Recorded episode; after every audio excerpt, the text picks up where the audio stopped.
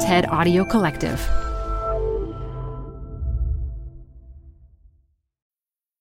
Attention. I mean, growing up as a kid, I wanted it from my parents, my teachers, my friends, everyone. It's something most of us crave. And now as an adult, it's magnified thanks to social media. You know you've posted something somewhere, and every 10 minutes, you look to see how many likes, hearts, smiley faces, or comments you've gotten. And when you get those comments, you smile and you feel like the world loves you, that you're special. But it's fleeting. So how can we get that same boost to our self-esteem, but have it be more substantive, longer lasting, and less dependent on others' approval? I'm Modupe. This is TED Business. And this question about dependence on social media is something Joseph Gordon-Levitt has wrestled with. You might know him from films like Inception, The Trial of the Chicago Seven, and the Batman franchise, among others. Well, in this talk, he's going to tell us what he did to rethink his relationship with social media and how shifting attention in a different direction opened up a whole new world for him. Then after the talk, we'll delve more deeply into one of the concepts he shares. That's all coming up after a quick break.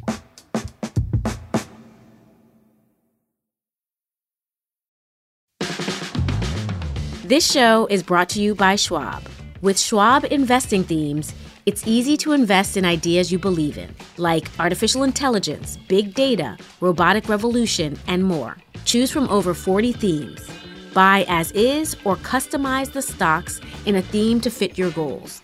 Learn more at schwab.com/thematic investing.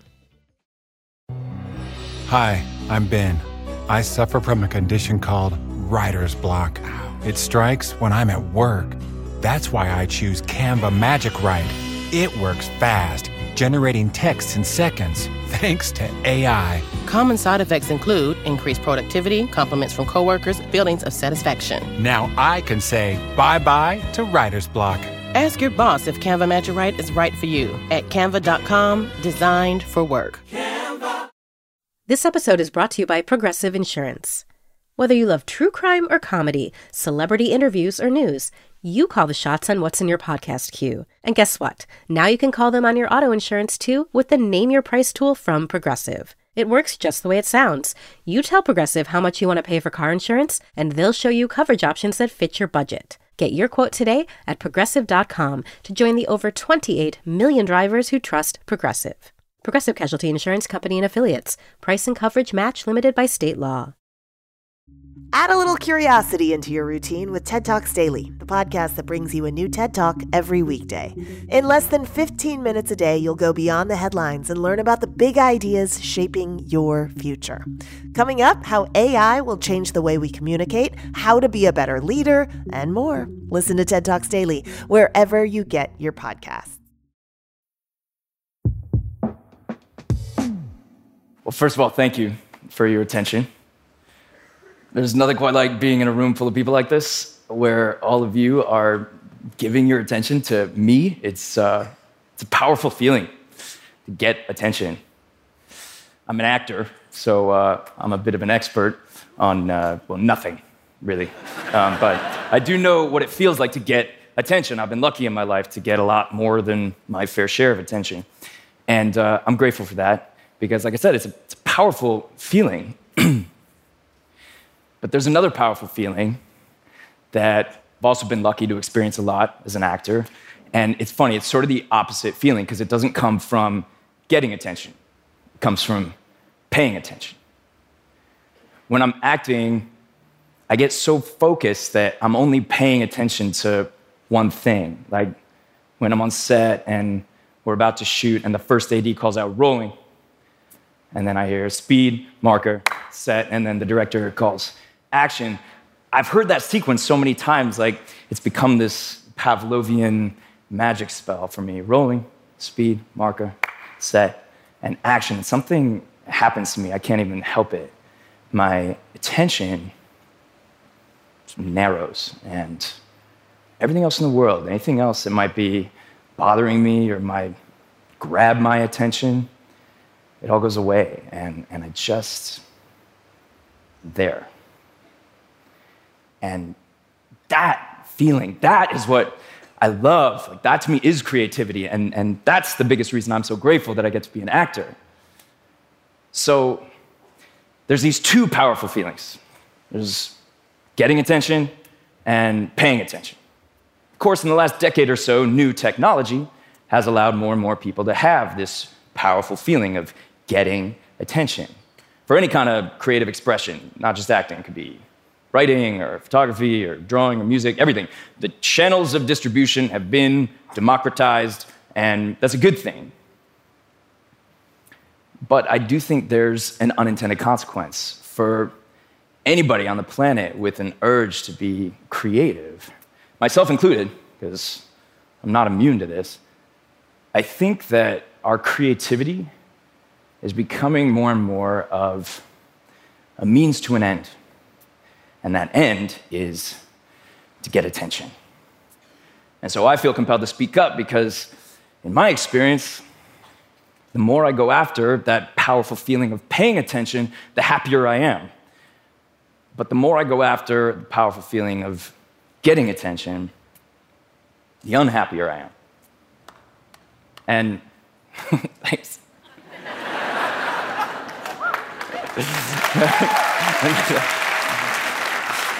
So this is something that goes way back for me. I think the first time I can remember using my acting to get attention, I was 8 years old at summer camp. And I've been going on auditions for about a year by then, and I've been lucky to get some small parts on TV shows and commercials, and I bragged about it a lot that summer at camp. And at first, it worked. The other kids gave me a bunch of extra attention because I had been on Family Ties. Then the tide turned. I think I took it too far with the bragging. And then the other kids started to make fun of me. Like, I remember there was this one girl I had a crush on. And she was beautiful, and she could sing. And I was smitten with her, and I was standing there bragging. And she turned to me, and she called me a show-off, which I 100% deserved. But, you know, it really hurt. And ever since that summer, I've had a certain hesitance to seek attention for my acting. And sometimes, you know, people would ask me, they'd be like, well, wait a minute, if you don't like the attention, then why are you an actor? And I'd be like, because that's not what acting's about, man, it's about the art. And they'd be like, okay, dude. And then Twitter came out, and I got totally hooked on it, just like everybody else, which made me into a complete hypocrite, because at that point, I was absolutely using my acting to get attention. I mean, what did I think? I was just getting all these followers because of my brilliant tweets? I actually did think that. I was like, you know, they don't just like me because they saw me in Batman. They like what I have to say. I've got a way with words. You know? And then in no time at all, it started having an impact on my dearly beloved creative process. It still does. I try not to let it. But, you know, I'll be sitting there, like, reading a script. And instead of thinking, okay, how can I personally identify with this character? Or how is the audience going to relate to this story? I'm like, what are people going to say about this movie on Twitter? And what will I say back that'll be good and snarky enough to get a lot of retweets, but not too harsh because people love to get offended and I don't want to get canceled? These are the thoughts that enter my mind while I'm like, supposed to be reading a script, trying to, you know, be an artist.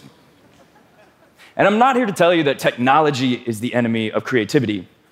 I don't think that. I think tech is just a tool.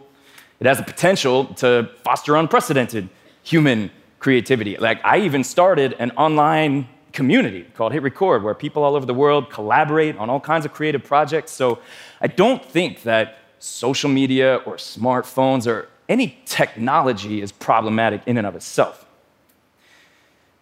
But if we're going to talk about the perils of creativity becoming a means to get attention, then we have to talk about the attention-driven business model of today's big social media companies. Right?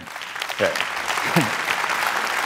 So this will be familiar territory for some of you, but it's a really relevant question here. How does a social media platform like, for example, Instagram, make money? It's not selling a photo sharing service. That part's free, so what is it selling? It's selling attention.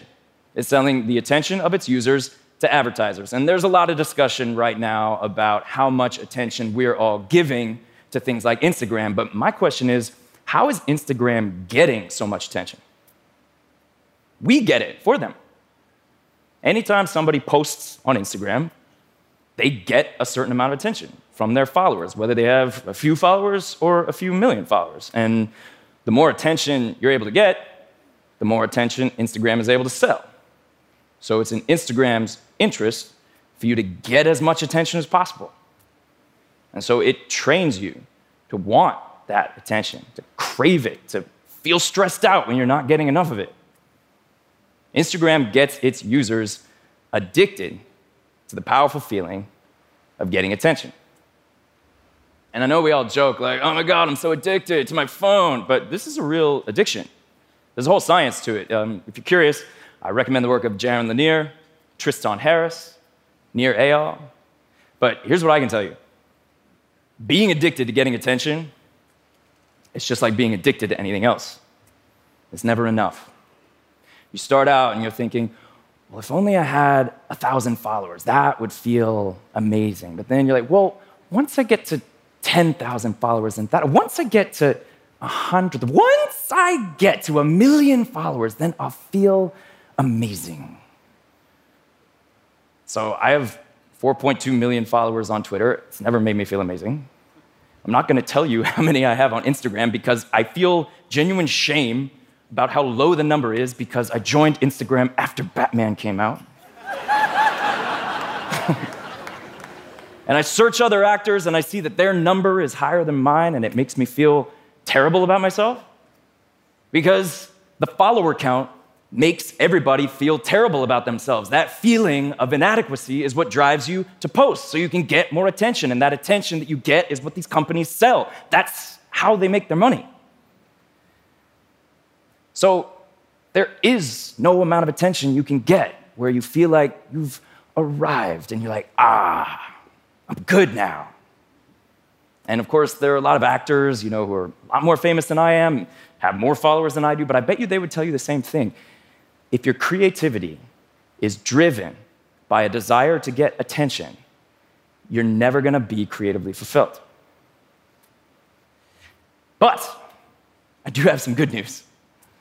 There's this other powerful feeling, something else you can do with your attention besides letting a giant tech company control it and sell it. This is that feeling I was talking about, why I love acting so much. It's being able to pay attention to just one thing. Turns out there's actually some science behind this too. Psychologists and neuroscientists, they study a phenomenon they call flow, which is this thing that happens in the human brain when someone pays attention to just one thing, like something creative, and manages not to get distracted by anything else. And some say the more regularly you do this, the happier you'll be. Now, I'm not a psychologist or a neuroscientist, but I can tell you, for me, that is very true. But it's not always easy.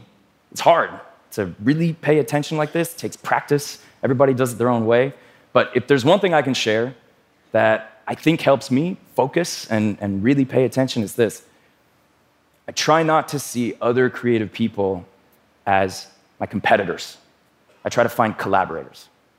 Like, if I'm acting in a scene, if I start seeing the other actors as my competitors, and I'm like, oh my God, they're gonna get more attention than I am. People are gonna be talking about their performance more than my performance. Like, I've lost my focus. And by the way, I'm probably gonna suck in that scene. But when I see the other actors as collaborators, then it becomes almost easy to focus because I'm just paying attention to them. I don't have to think about what I'm doing. I react to what they're doing, they react to what I'm doing, and we can kind of keep each other in it together. But I don't want you to think that it's only actors on a set that can collaborate in this way. I could be in whatever kind of creative situation. It could be professional, it could be just for fun. I could be collaborating with people I'm not even in the same room with. In fact, some of my favorite things I've ever made, I made with people that I never physically met. And by the way, this, to me, is the beauty of the internet. If we could just stop competing for attention, then the internet becomes a great place to find collaborators. And once I'm collaborating with other people, whether they're on set or online, wherever. That makes it so much easier for me to find that flow, because we're all just paying attention to the one thing that we're making together. And I feel like I'm part of something larger than myself. And we all sort of shield each other from anything else that might otherwise grab our attention. And we can all just be there. At least that's what works for me. Sometimes. Sometimes. It doesn't always work. Sometimes I still totally get wrapped up in that addictive cycle of wanting to get attention. I mean, like, even right now, can I honestly say there's not some part of me here who's like, hey, everybody, look at me. I'm giving a TED Talk. There is. There's, you know, some part. But I can honestly say that this whole creative process of writing and giving this talk, it's been a huge opportunity for me to focus and really pay attention to something I care a lot about. So regardless of how much attention I do or don't get as a result, I'm happy I did it. And I'm grateful to all of you for letting me. So thank you. That's it. You can give your attention to someone else now. Thanks again.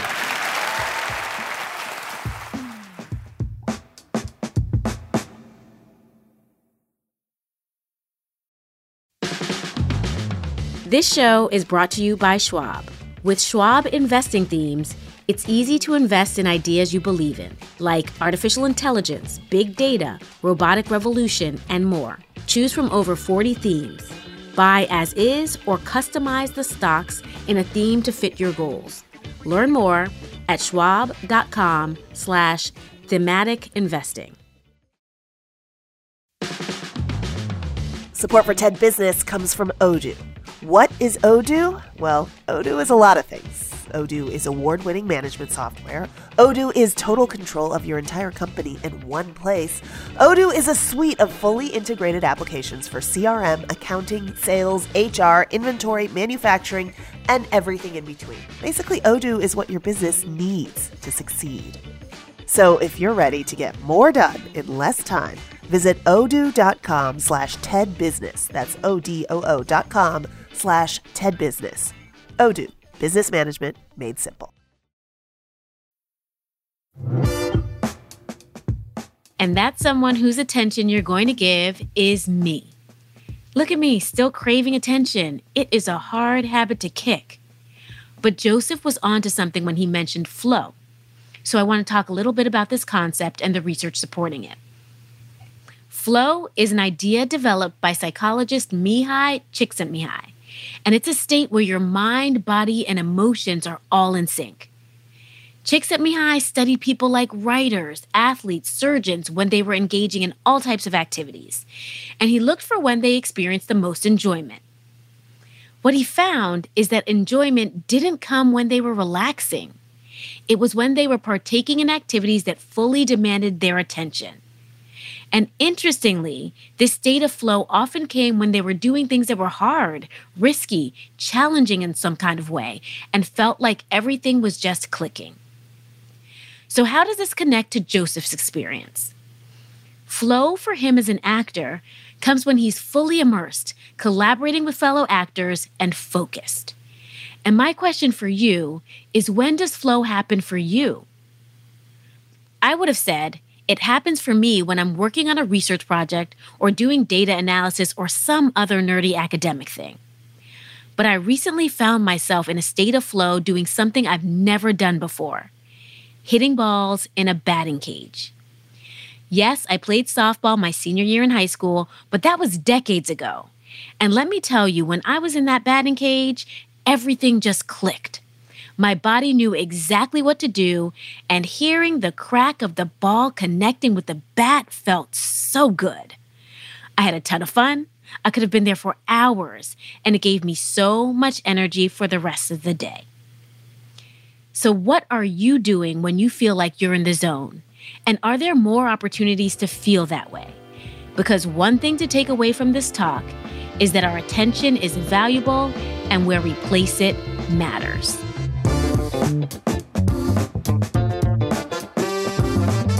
That's it for today. This episode was produced by Cosmic Standard with help from Asia Simpson and Eliza Smith and fact-checked by Eliza Solomon. Our mixer is Sam Baer, and special thanks to Anna Phelan, Grace Rubenstein, Michelle Quint, Corey Hagem, and Colin Helms. I'm Modupe Akinola. Talk to you again next week.